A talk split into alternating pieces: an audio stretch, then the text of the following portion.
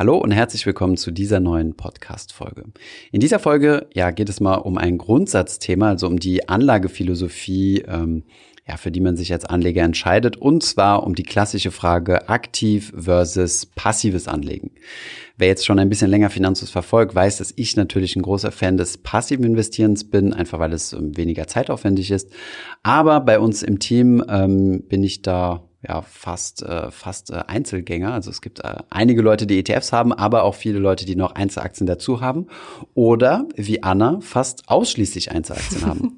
Und deswegen tausche ich mich heute mit Anna zum Thema aktives versus passives Investieren aus. Viel Spaß bei dieser Folge.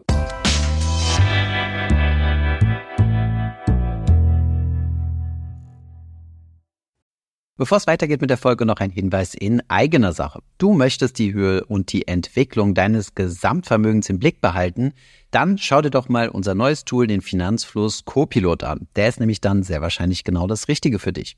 Dort kannst du nämlich mit wenigen Klicks deine Depots und Konten von mehr als 350 Anbietern synchronisieren und dir damit einen Überblick über deine finanzielle Situation verschaffen.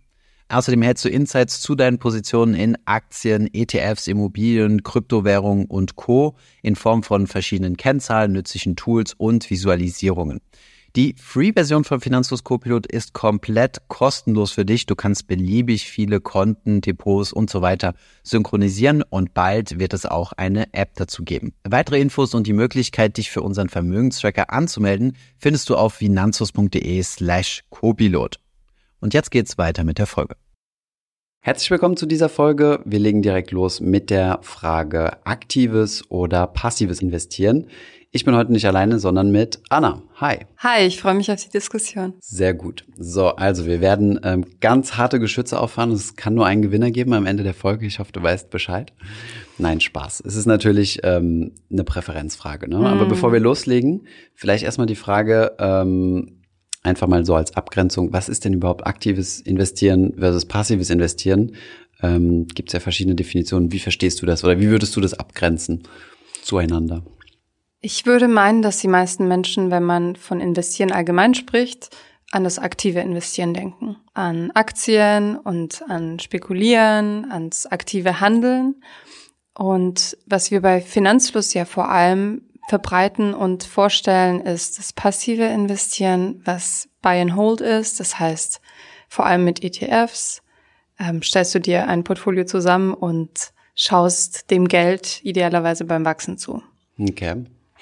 Ähm, ja, würde ich auch so sehen. Also aktiv ist quasi, wenn du aktive Dinge unternimmst oder Unternehmen lässt. Du kannst ja zum Beispiel in einen aktiven Investmentfonds einzahlen oder investieren und der macht dann quasi die aktive äh, Titelauswahl für dich. Mhm. Und dann bist du ja quasi schon im aktiven Investmentansatz drin. Das heißt, entweder handelst du ganz wild, rein raus, äh, ein Wertpapier gegen das andere tauschen, mhm.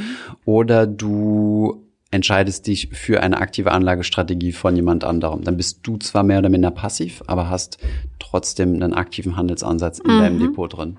Und was auch vielleicht ein Missverständnis sein könnte, ist, sobald man Einzelaktien hat, ist man ja nicht automatisch ein aktiver Investor, sondern man kann auch bei Einzelaktien oder bei anderen Finanzprodukten die Buy-and-Hold-Strategie. Hm.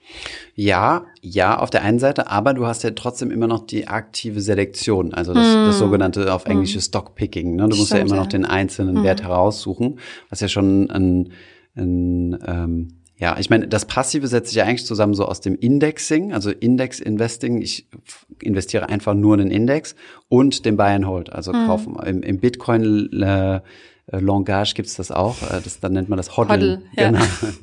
da heißt es nicht Buy and Hold, sondern Hoddeln. Hm. Äh, kommt aus, äh, ich glaube, irgendeinem Typo in irgendeinem Bitcoin-Forum hm. oder so. Und dann hat man geschrieben, ich hoddle. Das heißt, äh, das äh, Bitcoin-Hoddeln ist äh, Buy and Hold. Okay, interessant. Jetzt äh, hast du mir im Vorgespräch gesagt, dass du, äh, oder ich weiß ja, dass du, dass du selbst passionierte aktive Investorin bist mit rund 15 Einzelaktien in deinem Depot, richtig? Zurzeit, ja. Zurzeit. Ändert sich. Täglich, vermutlich. Nein, nicht so oft. Also ich bin, ähm, was die Frequenz angeht, zurückgegangen. Aber eine Zeit lang, als ich angefangen habe, habe ich schon wöchentlich getradet, mindestens. Okay.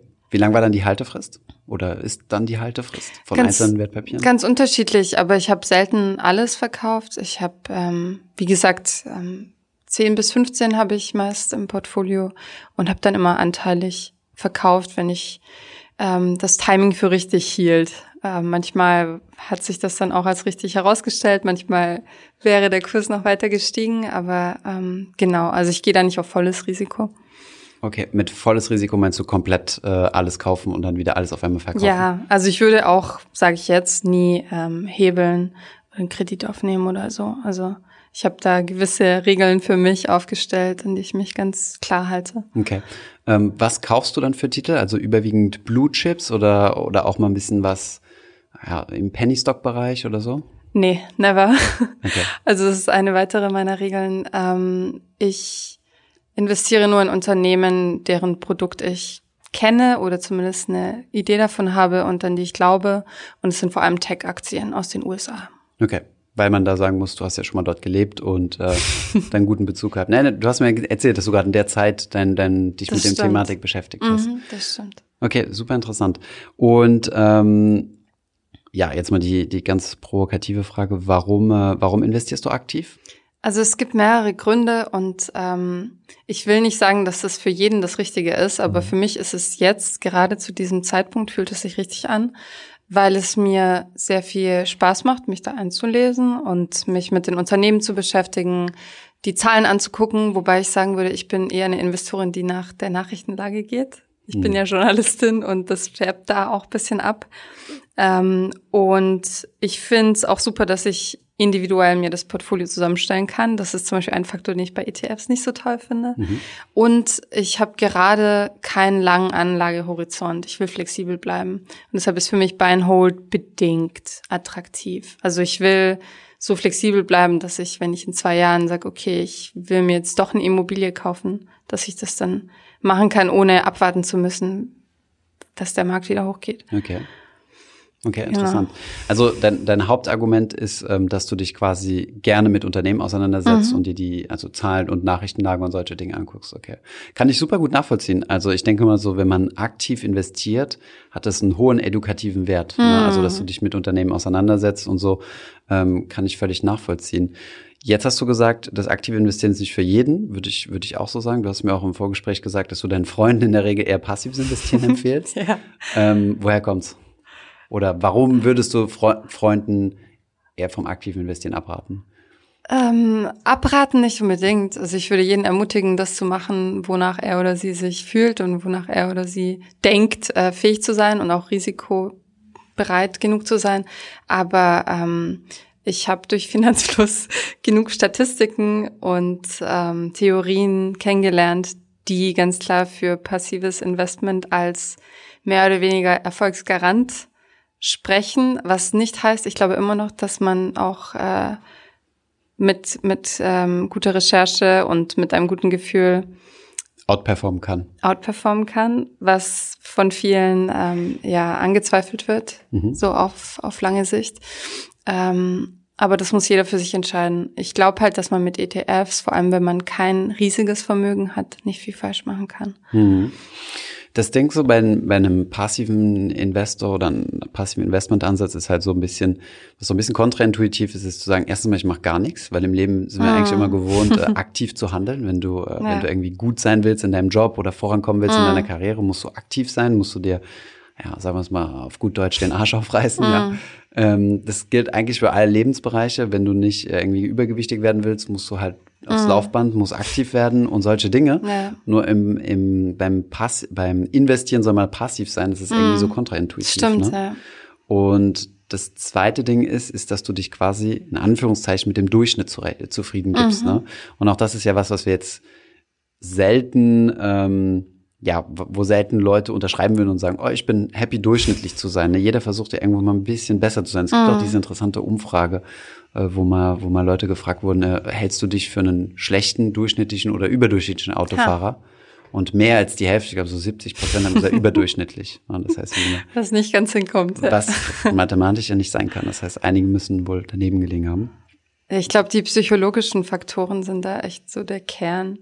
Also, wie du sagst, kann was so gut sein, ohne dass ich da groß was unternehmen muss für. Und ich glaube, das ist auch ein großer Faktor, warum ich das aktive Investieren mag. Mhm. Dieser Adrenalinkick, mhm. So, ich habe diese Entscheidung getroffen und sie hat mir Rendite verschafft. Und ich weiß genau, dass ich damit auch auf die Nase fallen kann und mhm. dass ich das vielleicht werde, aber bisher läuft es noch ganz gut. Und das ist ja gut. Also es ist ja auch, es steht ja nirgendwo geschrieben, dass ein aktiver Investmentansatz nicht funktionieren kann oder so. Genau. Aber ich denke, den Punkt, den du hervorgehoben hast, von wegen, ähm, dass es nicht für jeden ist hm. und dass die Unterscheidung daran liegt, ob man sich dafür interessiert, ist einfach komplett ausschlaggebend. Das ja. ist super wichtig. Und ähm, aber auch hier in diesem Bereich gibt es Fallstrecke, ich denke mal, das, das trifft bei dir jetzt nicht so zu, aber Leute, die sagen, ja, ich liebe das, mich mit dem Thema zu beschäftigen mm. und so mhm. und sind dann in Facebook-Gruppen oder sowas unterwegs und, mm. und kaufen dann irgendwie Nikolai, Tesla ähm, oder was, was weiß ich, was gerade mm. für Hype-Aktien unterwegs sind und ähm, informieren sich überhaupt nicht. Mhm. Ja, weder über die Nachrichtenlage noch die Zahlen. Also ich finde, wenn du in eine Einzelaktie investierst, ich meine, ich habe das so ein bisschen so vielleicht aus meiner beruflichen Praxis mitgenommen, aber solltest du dich wirklich sehr intensiv mit dem mhm. Unternehmen auseinandersetzen. Du solltest auf die Investors Relations Seite gehen, die alle mhm. Analystenpräsentationen ähm, durchlesen, also quasi wo das Unternehmen oder das Management des Unternehmens sich Bankanalysten präsentiert, mhm. ähm, Quartalsreports und einfach mal halt mal reinschauen. Dann, was du natürlich sagst, mhm. die Nachrichtenlage, ne? wenn es irgendwie so ganz ja, hätte man sich mal intensiv mit der Nachrichtenlage um Wirecard informiert, wäre es vielleicht, ja. hätte man sich vielleicht sagen können, okay, das ist mir nicht ganz koscher. Mm. Aber es war halt so ein Hype-Ding gewesen, ne, dass, dass die Leute darauf aufgesprungen sind. Und, Und ich meine. Hinterher ist es leicht zu sagen. Hinterher ist es immer leicht zu sagen, auf jeden Fall, ja. Ja. Ja, ich glaube, das ist äh, wirklich eine Gefahr, der man sich sehr bewusst sein muss, wenn man aktiv investiert, dass man, ähm, dass man ja die Füße stillhalten kann. Mhm. Ich meine, aktives Investieren bedeutet, dass ich ja handle und dass ich bewusst Entscheidungen treffe, möglichst. Aber ähm, ich habe das schon auch gemerkt. Also wenn die Zahlen hochgehen, dann denkst du, oh, oh, ich habe es diesmal geschafft, dann schaffe ich es auch beim nächsten Mal. Mhm. Oder wenn dann mal die Zahlen runtergehen, dann merkt man, also das fand ich total interessantes psychologisches Experiment. Man mhm. merkt so die eigene Schmerzgrenze. Mhm.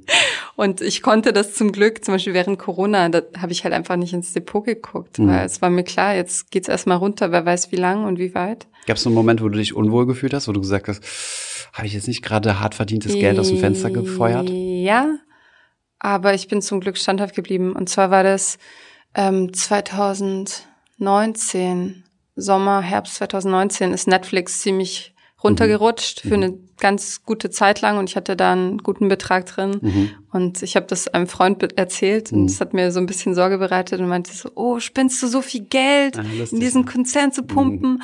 Mhm. Disney kommt gerade auf und oh, Anna, das ist so riskant, das würde ich nie machen und da hatte ich echt ähm, Gewissensbisse, aber ich mhm. bin dabei geblieben und es ist wieder hoch und ich habe okay. dann mit Profit verkauft. Okay. Vielleicht noch mal eine Sache auch ähm, jetzt mal als, als kleines Argument äh, noch mal für das passive Investieren ist ja, ähm, wir befinden uns jetzt seit ziemlich langer Zeit in, in boomenden Marktphasen. Mhm. Ne? Also mhm. vor Corona zehn Jahre mhm. lang Rally, more or less. Und Corona ist, was jetzt die Börse angeht, auch relativ schnell wieder durchgestanden. Ne? Es ging mhm. ziemlich scharf runter, relativ schnell auch wieder hoch. Nicht in allen Bereichen. Ne? Mhm. Immobilien sind immer noch ziemlich immer noch äh, am Leiden und, und aber so Technologie und so, die, das geht von Höchstwert zu Höchstwert. Ne? Unglaublich, ja. Genau. Ich meine, haben profitiert, man kann es ja ganz mhm. klar als Krisenprofiteure nennen. Und ähm, was man aber nicht verwechseln sollte, ist, dass, ähm, ja, wie soll man das sagen? Also das sind man nennt sie äh, Schönwetterinvestoren. Mm. Ne? Also was du auch vergleichen musst, ist, ähm, nicht nur du hast mit deinen, mit deinen Tech-Aktien mm. oder sowas Geld verdient, sondern auch alle passiven Investoren haben Geld verdient. Klar, ja. Und deswegen sollte man sich dann halt auch überlegen, ähm, wie ist denn meine Performance im Vergleich zu einer, zum Vergleichswert? Mm. Also was mm. wäre denn, wenn ich zum MS, einfach nur in den MSCI World oder ja. in den Mix oder All, FTSE All World investiert hätte? Hätte ich denn dann nicht eine ähnliche oder mhm. sogar vielleicht eine bessere Rendite gemacht? Und manche ja. Anleger sehen sowas halt nicht. Und das sind sogenannte, das nennt man Opportunitätskosten mhm. im Finanzbereich. Mhm. Das heißt, du hast die Opportunität, wie nennt man es auf Deutsch, die Gelegenheit verpasst, mhm. ein besseres Investment zu machen. Ne? Ähm, genau, das nur mal so als kleines Nebenargument. Da muss man halt auch echt offen sein mit sich selbst und so, mhm. so Buch führen. Ansonsten, wenn es ein reines Hobby ist, würde ich eigentlich eher ein passives Portfolio bauen und ein kleines Hobbyportfolio mm. nebenbei. Ne? Spiegelt. Ja. Es gibt ja viel, ja, gibt ja viele Leute, die das machen. Auch vielleicht ist Spiegelt so ein bisschen abwertend ne, ja. als Begriff, weil ja. es bleibt ja trotzdem investieren. Aber ja. wie stehst du zu diesem Ansatz? Ähm, ja, also ich habe das tatsächlich vor allem seit ich bei Finanzfluss arbeite auch gemacht, mich mhm. mit den großen äh, ETFs zu vergleichen, mhm. meine Performance. Und wenn ich alle Gebühren und die ganze mhm. Zeit mit einrechne, die mich das kostet, dieses Portfolio zu verwalten, ähm, dann schneidet meine Rendite nicht mehr ganz so gut ab mhm. wie ähm, schwarz auf weiß. Mhm. Deshalb finde ich das einen sehr wichtigen Punkt. Und ich glaube auch für mich persönlich, also ein echt großes Argument ist, dass ich flexibel sein will mhm. und dass ich ähm, Entscheidungen treffen will, weil mir das halt Freude bereitet, da so ein bisschen äh, zu picken. Ähm, aber ich könnte mir gut vorstellen, dass es irgendwann, wenn ich wenn ich das Geld mehr brauche sozusagen und wenn ich vielleicht längerfristig das anlegen möchte, dass ich dann auch in Richtung ETFs mhm. gehe. Das wird dich freuen zu hören, oder? Überhaupt nicht. Also ich, mir ist es lieber, wenn sich jemand mit seiner Geldanlage wohlfühlt, als dass ja. er jetzt blind irgendwas hinterherläuft, ja. Mhm. Und wenn wir über Einzelaktien sprechen können, ich meine, ich wurde zuletzt in, in, in einem Stream gefragt, äh, hat sich denn nie in den Fingern gejuckt, mal irgendwie eine Einzelaktie ja. zu investieren? Natürlich hat es mich in den Fingern gejuckt. Ich habe es auch schon gemacht in der mhm. Vergangenheit. Ich habe auch auf, auf Knockout-Zertifikate gesetzt wow. und solche Dinge, äh, als ich jünger war, ja. Aber da habe ich ähm, ich habe aber irgendwie so für mich festgestellt, dass ich keine fast keine Risikoaversion habe. Mhm. Das heißt, wenn ich das komplette Geld verliere, lässt mich das verhältnismäßig kalt, also mhm. wenn ich zocke. Wow.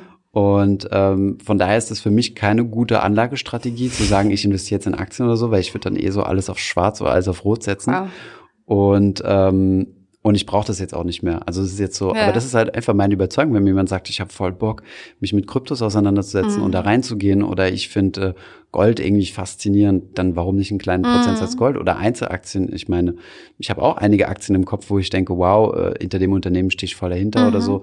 Bisschen mehr auch im Starter-Bereich, ähm, ja. weil ich da halt größere Wachstumschancen mhm. sehe, aber ich kann das ziemlich gut unterscheiden zwischen, äh, ah, voll interessant und ich musste jetzt mein eigenes mhm. Geld investieren. Ne? Aber ja, also von daher, wenn du, wenn du auf ETFs umgehen willst, dann mach das gerne, aber Einzelaktien finde ich auch eine gute Sache. Aber noch ein wichtiger Punkt, den du erwähnt hattest, was, was auch viele Leute nicht machen, mm, ist der sogenannte uh, Return on Time Invested. Das muss man mm, auch mit ja. berücksichtigen. Das hast du ja so beiläufig eher gesagt, mm. wie viel Zeit ich da reingesteckt habe. Ähm, ist es was, was du irgendwie mit berücksichtigst oder, oder was du sagen würdest, das sollte ein Anleger mit, mit in die Waagschale werfen? Wie viel Zeit investiere ich da rein? Ja, auf jeden Fall. Also ich betrachte es mittlerweile eher als ein kleines Hobby und ich habe die Zeit ziemlich runtergefahren. Also ich trade nicht mehr ganz so viel, hm. vielleicht einmal im Monat oder alle zwei Monate. Handelst du? Verkaufe ich ein bisschen was. Okay. Oder kauf was Neues, je nachdem, aber ich schaue jeden Tag rein. Mhm. Mehrfach. Das wäre jetzt meine Frage gewesen, wie oft du in dein Depot guckst. Ja, ja mhm. ich schaue jeden Tag mehrfach rein, was auch super easy ist, seit ich einen Smartphone-Broker nutze via App. Ähm, aber zu Beginn, also ich habe, glaube ich, ein Jahr lang mich in Videos und Texten einfach nur mit, mit Finanzthemen auseinandergesetzt, bevor ich überhaupt ein Depot eröffnet habe. Mhm. Das Als heißt, Autorin oder, oder einfach nur gelesen, konsumiert? Gelesen, okay. gelesen, ja, mhm. ja. Ähm, bevor ich darüber schreiben kann, muss ich ja selbst mhm, erstmal eine Idee haben. Nein, aber ähm, das war mir echt wichtig. Also so, deshalb meinte ich auch, ich bin offen für Risiko, was die Anlageart an sich angeht, aber das ist schon alles in einem Rahmen, der das Risiko begrenzt, würde ich sagen. Also ich habe auch hauptsächlich sehr große etablierte Unternehmen. Ich habe mhm. da jetzt echt keine Penny Stocks oder ähm, gut, Wirecard war auch groß und etabliert, deshalb man kann nie wissen. Das ist aber eine Maßstabsfrage, aber ja. Genau, mhm. ja. Okay, und äh, warum schaust du so oft rein? Einfach nur aus äh, so, so wie man, keine Ahnung, sein Facebook- und Instagram-Feed aktualisiert, oder? Ungefähr so, ja. Ähm, es gab ja auch Diskussionen vor allem ähm, über Robin Hood in den mhm. USA, mhm. wo man ja gebührenfrei traden kann. Mhm. Ob das, ob das durch die Gamification auch Leute einfach anregt dazu, verleitet. Mhm. Genau, zu traden mit Dingen, die sie überhaupt nicht verstehen. Ja, zumal Hebelprodukte oder so. Ne? Mhm, ja. Okay, interessant. Gut, ähm, finden, wir, finden wir einen Konsens? Aber wolltest du mich, ja, frag mich. Wie ist das bei dir? Wie oft schaust du rein? Boah. Also einmal im Monat würde ich mal behaupten, mindestens, weil ich habe so eine Vermögenstracker-Excel-Sheet, wo ich alles eintrage, mhm. ähm, wie sich die einzelnen Positionen entwickeln, weil mittlerweile hat sich das so ein bisschen mhm. kumuliert, so mit verschiedenen Depots und, mhm. und solche Dinge. Ähm, und dann zwischendurch gelegentlich, ich habe jetzt mal mich ein bisschen tiefer in das Thema Krypto eingelesen, oder tief ist übertrieben. Ich habe jetzt mich noch mal ein bisschen in das Thema mhm. Krypto eingelesen, habe da jetzt auch noch mal ein bisschen was gekauft, äh, also nur Bitcoin Und ähm, weil ich es halt einfach faszinierend finde und dabei sein will, aber eher aus dem Hintergrund, wie du es auch gemacht hast, also so hobbymäßig mhm. und aus Interesse. Und da gucke ich dann schon häufiger rein, weil das ja eine ganz neue Position ist und auch als ich mein ETF-Portfolio aufgebaut habe, regelmäßiger. Ne? Mhm. Aber wenn du mich jetzt fragen würdest, wie viel Prozent ich im Plus oder sonst was bin, könnte ich dir nicht sagen. ähm, in der Corona-Zeit muss ich aber gestehen, ähm, war es dann doch ein bisschen häufiger. Mhm. Also ich war zu dem Zeitpunkt mit meiner äh, mit meiner Freundin am Reisen und wir waren ein bisschen teurere Destination mhm. und äh, und dann irgendwann habe ich so ein bisschen gesagt so, boah, jetzt jetzt geben wir aber schon ziemlich viel Geld für den Urlaub aus und dann ist Corona ausgebrochen, also auch an den mhm. Märkten. Und dann habe ich dann habe ich zu meiner Freundin gesagt so, ach, weißt du was, lass fallen. Ähm, das, was, das, was unser Urlaub kostet, das verliere ich täglich an der Börse, also ist auch egal. Okay. Ist dann aber auch wieder hochgegangen, ja. Also muss man. Gut für dich. Genau, ja. Und halt, und halt nachgekauft. Aber ja. es hängt natürlich auch von der Marktphase ab. Ich bin da auch nicht komplett äh, immun oder so. Aber ja. ich, ich würde ich würd jetzt im Traum nicht mehr auf den Gedanken kommen, ähm, ja, irgendwie Anteil zu verkaufen oder so. Mhm. Aber glaubst du, dass wir, ist ja jetzt ein ganz interessanter Zeitpunkt, ähm, die ersten Analysten sagen schon, die Märkte werden wieder fallen, die Kurse werden wieder fallen, äh, die zweite Welle weltweit bricht aus. In Deutschland mhm. sind wir fast wieder beim Stand von März, was mhm. Corona-Fälle angeht. Was denkst du? Ähm, auch das gehört zu einem überzeugten Mindset von einem passiven hm. Investor dazu, einfach zu sagen, ist mir egal, also hm. was da jetzt passiert. Ne? Hm. Ähm, es stehen die US-Wahlen bevor, es steht, äh, was weiß ich, was, was weiß ich, was alles noch vor, bevorsteht, ja. Aber ähm, sagen wir es so, ich kann schon fast ketzerig sagen, wenn die Kurse wieder runtergehen, was soll's? Ich habe nur eine relativ hm. hohe Cashquote, weiß nicht mehr wie viel, so 15 Prozent oder mhm. so. Ähm, das heißt, ich habe noch ein bisschen Dry Powder, wie die yeah. Amis sagen, ähm, zum Investieren. Von daher ist mir eigentlich relativ egal und äh, ich will die nächsten Jahre auch noch arbeiten und noch nicht von meinem, äh, von meinem, von meinen ETF-Einnahmen leben yeah. und dann spielt es für mich keine Rolle. Ja. Mhm. Du hast ja beim Investieren, beim passiven Investieren ja vielleicht sogar noch einen Ticken mehr als beim aktiven, einen Grundoptimismus, den du haben musst, mhm. zu sagen, die Weltwirtschaft wird langfristig wachsen ja. mit einer Rate von XY Prozent. Mhm. So, und solange du diese Grundannahme hast, ist es eigentlich egal, ob es zwischendurch runtergeht oder nicht. Wenn du nicht mehr an diese Grundannahme glaubst, und ich meine, es gibt ja jetzt viele Leute mhm. ne, in der mhm. Bevölkerung, die von ausgehen, so System bricht zusammen oder solche ja. Dinge, dann solltest du überhaupt nicht investieren. Mhm. Aber dann ist die Anlage auch grundsätzlich schwierig, weil auch Stimmt. Gold kann man dir verbieten. Ähm, Tages- und Festgeldkonto mhm. kannst du dann auch knicken, weil wenn du denkst, dass, äh, die, die Bankenwelt bricht zusammen, das heißt, Idealerweise kaufst du den Bauernhof, um zum Selbstversorger zu werden. Ja. Wenn du keine positive oder grundsätzlich äh, optimistische Sicht der Weltentwicklung hast. Den Bauernhof-Vorschlag habe ich tatsächlich schon gelesen, hier und da. Ist ja auch nicht schlecht. Ich meine, ich ja. würde auch super gern Bauernhof besitzen und irgendwann meine eigenen Kühe oder sowas, aber ja. ähm, halt, weil es mir Spaß machen wird, nicht weil ich denke so, äh, bald geht die Welt unter. Mhm. Ähm, was würdest du denn sagen, weil, also klar, als ETF-Investor, als passiver ETF-Investor gehst du davon aus, dass der Markt sich längerfristig positiv entwickelt. Was ist denn der Mindestanlagehorizont, wenn ich jetzt zum Beispiel sagen würde, ach Thomas, ich äh, switch doch zu ETFs? Mindestens zehn, mhm. ähm, idealerweise 15. Wir mhm. haben das ja mal ein bisschen, äh, bisschen analysiert und geschaut. Also ich glaube, bei einem, bei einem, beim MSCI World, so das Paradebeispiel ne, von so einem weltweit gestreuten ETF, gab es ähm, in den 50 Jahren, die wir uns angeschaut haben, kein 15-Jahres-Portfolio oder noch länger, mhm. Was äh, negativ rentiert mhm. hat. Ne? Und dann bist du eigentlich auf der relativ sicheren Seite. Es gibt Indizes, wo bemerkt, wo es auch 15-Jahres-Portfolios gibt, die mhm. negativ waren. Ich glaube, der S&P, wenn ich mich nicht irre. Ähm, ja, aber dann hat es quasi gereicht, wenn du noch zwei, drei Jahre länger mhm. ähm, durchhältst und dann bist du quasi wieder im Positiven drin. Ne? Das mhm. heißt, du brauchst wirklich einen langen Anlagehorizont und ähm, ja, ja. Das, das sollte man auf jeden Fall mitbringen. Das war ja mein Hauptgegenargument. Äh, ja, wobei ich auch dazu sagen muss, auch wenn du aktiv anlegst, ist es ja dasselbe. Sogar, mm. vielleicht sogar noch mehr, weil, was ist denn, wenn jetzt eine Aktie 80 Prozent einbricht oder so? Okay, 80 Prozent ist übertrieben, aber, außer jetzt beim Wirecard, ne? Aber dann brauchst du ja auch einen langen Anlagehorizont, um mm. das mhm. wieder auszugleichen. Im Endeffekt ist ja ein ETF nichts anderes als viele Aktien. Mm. Ne? Gut, bei Wirecard hätte es nichts gebracht zu warten. Das stimmt, ja. Okay, schlechtes Beispiel. ja. Schlechtes Beispiel. Aber ich sehe deinen Punkt auf jeden Fall. Oder zum Beispiel Netflix hätte sich jetzt nicht wieder mm. aufgerappelt und Disney Plus wäre zum Beispiel voll eingeschlagen. Die mm. haben das ja mhm. zweimal verschoben, glaube ich, in die Einführung von Disney Plus. Äh, wenn das direkt gekommen wäre und jetzt voll eingeschlagen ja. ist, man weiß es nie. Ne? Mm, stimmt. Aber okay. Wie ist deine, wie ist deine Aktienquote in deinem Gesamtportfolio? Also Aktien versus der Rest, also Tagesgeld und so sichere Anlagen, ungefähr? Wir haben das ja neulich im Team besprochen und äh, ich habe berechnet, dass es ungefähr 70 Prozent sind. Okay, schon sehr, sehr hoch. Ja. Okay. Mutig. Sehr gut. Aber ich habe einen Notgroschen auf dem Tagesgeldkonto und ähm, auch deshalb mache ich das nur. Also, weil ich weiß, ich könnte ruhig schlafen und ein paar Monate ja überleben ohne. Ohne alles, ohne Aktien, ohne Job. ohne alles, wobei, wenn es dann wirklich passieren würde, ich meine, es wird ja nicht auf, auf einmal alles passieren.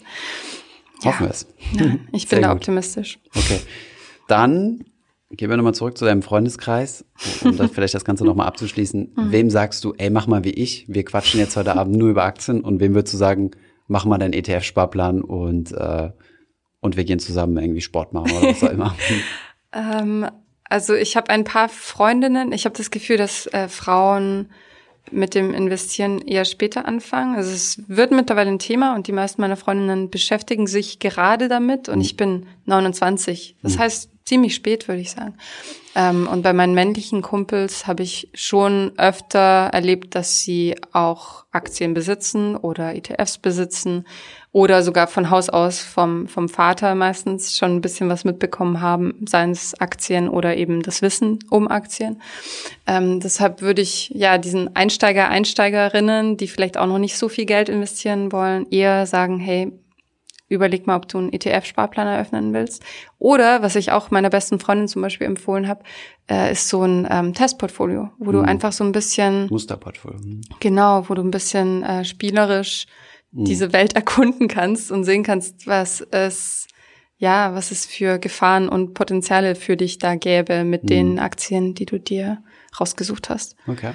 Genau. Ähm, ja, aber wie du auch schon festgestellt hast, also ich, ich würde niemandem abraten von dem einen oder von dem anderen. Ich mhm. würde nur die Argumente irgendwie groß aufzeichnen. Also meine beiden ersten Fragen, die ich stellen würde, wäre, ähm, was sind deine Hobbys? Ja. Und wenn dann nicht irgendwie Wirtschaft oder Aktien ah, dazuhören, ja. wer ist das? Und zweitens, wie viel Zeit hast du? Ne? Wie viel Zeit hast du zu investieren? Stimmt. Zeit slash Lust, ne? Mhm. Zeit, äh, Lust da rein zu investieren Stimmt, oder ja. Lust, Zeit da rein zu investieren, eher so rum. Und ähm, wenn dann die Antwort lautet, ja, habe ich voll Bock, mich da reinzuknien mhm. und so, so Finanz-YouTube-Kanäle gucken ist mein mhm. Hobby oder sowas in der Richtung, dann kannst du natürlich so eher so Richtung, äh, Richtung Aktives mhm. äh, orientieren. Und, und für jeden, der sagt, um Gottes Willen, ähm, ich habe Panik um meine Rente, aber ich will mhm. vor allem äh, mir jetzt nicht äh, und Geschäftsberichte durchlesen. Das ja. ist natürlich der absolute Horror. Dem würde ich dann eher sagen, hey, willkommen im passiven mhm. Camp. Ich habe da auch keinen Bock drauf. Lass uns doch zusammen langfristig sechs, sieben Prozent Rendite machen, ein bisschen Abgeltungssteuer bezahlen ja. und dann und dann ähm, und dann war's das und wir sind happy. Stimmt, der Zeitfaktor ist auf jeden Fall sehr wichtig. Ja. Sonst macht man es nicht seriös. Also du kannst natürlich auch in irgendeine Facebook-Gruppe reingehen und einfach die Aktien kaufen, die dort am lautesten geplärt werden, aber Ironie. Ironie, genau. Aber ähm, die Frage ist dann, was du für eine Performance machst. Ne? Mhm. Cool, perfekt, Anna. Mal gucken, ob es dazu eine Fortsetzung gibt. Ich bin mal gespannt. Äh, am, Ende, am Ende des Jahres oder Mitte nächsten Jahres können wir mal einen Performance-Vergleich machen. Spaß haben. okay. Okay, gut. Ich habe meine Gebühren nämlich jetzt ein bisschen reduziert, ja, ja. zum Glück. Hast du erzählt, ja, du warst beim verhältnismäßig teuren Broker. Ja. Gut, alles klar.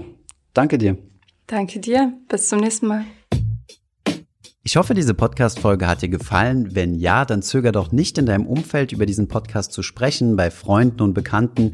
Ich denke, es gibt auch in deinem Umfeld viele Menschen, die sich für das Thema finanzielle Bildung interessieren oder interessieren sollten. Wenn du auf iTunes bist, würden wir uns auch freuen, wenn du uns eine positive Bewertung dalässt. Das hilft uns, den Podcast noch einfacher auffindbar zu machen. Alle wichtigen Links und Verweise findest du wie immer in den Show Notes zu diesem Podcast. Vielen Dank fürs Zuhören und bis zum nächsten Mal.